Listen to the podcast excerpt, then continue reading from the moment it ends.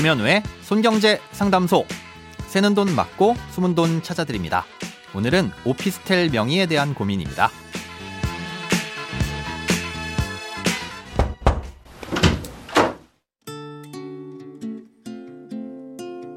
안녕하세요. 저는 광주광역시에 사는 50대 전업주부입니다. 남편은 지방 행정 공무원으로 해당 지역의 남편과 공동 명의로 아파트를 소유해 거주하고 있고 그 외에 갖고 있는 다른 부동산은 없습니다.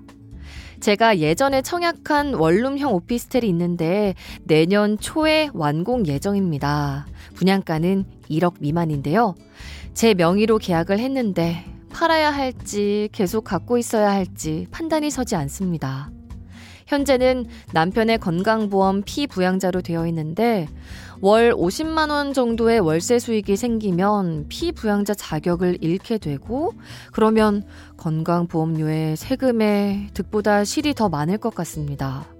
그렇다고 공무원이 남편 명의로 변경하려 했더니 겸업 금지 조항이 있어 힘들다는데 주변에는 공무원이지만 본인 명의로 원룸을 여러 채 소유하고 월세를 받는 경우도 있더라고요. 매매를 해야 할지 아니면 다른 방법이 있는지 궁금합니다.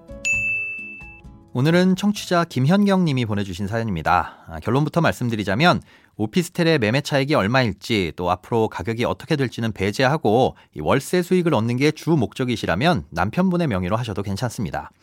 아, 일단 알고 계신 대로 건강보험 피부양자로서 사업자 등록증이 있고 거기에서 사업소득이 연간 만 원 이상 발생하면 피부양자 자격을 상실하고 지역가입자로 전환됩니다. 그러면 오피스텔에서 발생하는 임대소득은 물론이고요. 소유하고 있는 오피스텔과 주택의 일부 지분 재산도 소득으로 환산돼서 건강보험료가 매겨집니다. 음, 재산세는 누구 명의로 하든 내야 하는 것이니까 마찬가지일 테지만 건강보험료를 놓고 보자면 월세 수익 50만 원 중 상당 부분이 건보료로 나가게 될 테니 실익이 많이 줄어들게 됩니다. 그래서 오피스텔은 건강보험 직장 가입자인 남편분의 명의로 돌리거나 공동 명의로 하시는 게 유리합니다. 공무원이시라 겸업 금지로 인해 임대사업자를 내기가 힘들다고 하셨는데요. 공무원 복무 규정을 보면 직무상의 능률을 저해하거나 공무에 부당한 영향을 미치는 경우 국가나 지자체의 이익과 상반되는 이익을 취할 우려나 불명예스러운 영향을 끼칠 우려가 있는 경우엔 영리 업무를 할 수 없다고 되어 있습니다. 그렇지 않은 일이라면 허가를 받고 할 수 있다는 거죠. 그러니 사연에 쓰신 것처럼 본인 명의로 원룸을 소유하면서 월세를 받는 분들이 계시다면 모두 허가를 받고 임대업을 하시는 거고요. 그러니 겸직 허가 절차에 따라 미리 신청을 해서 심사를 받으신 후 결과에 따라 임대사업자 등록을 하시면 되겠죠. 추가적으로 공무원 연금의 경우 연금 외 소득이 일정 금액을 넘게 되면 연금이 감액되기도 하는데요.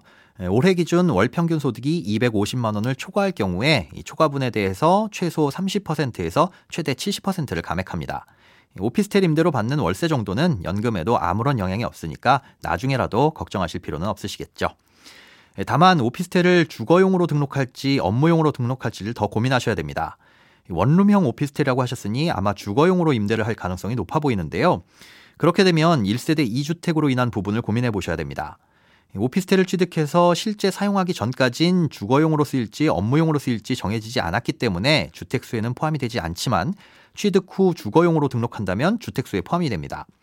그러면 1세대 2주택이 되는데요. 임대를 하는 과정에서는 임대소득의 소득세 측면에선 유리할 수 있지만 나중에 집을 파시게 될 때는 양도세를 많이 내시게 될 수도 있습니다. 1세대 1주택이라면 양도가액이 12억 원 이하인 경우 양도소득세가 비과세됩니다. 그런데 1세대가 2주택 이상을 소유한 상태에서 가지고 있는 집 중 한 채를 처분하는 경우에는 이런 비과세 혜택이 없어지고요. 장기 보유에 따른 공제도 큰 폭으로 줄어들 수 있습니다.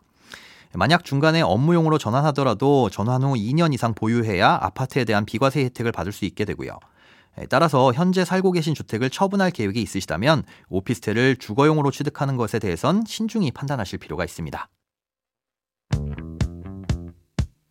돈에 관련된 어떤 고민이든 상관없습니다. imbc.com 손에 잡히는 경제 홈페이지로 들어오셔서 고민 상담 게시판에 사연 남겨주세요. 새는 돈 맞고 숨은 돈 찾아드리는 손경제 상담소. 내일 다시 만나요.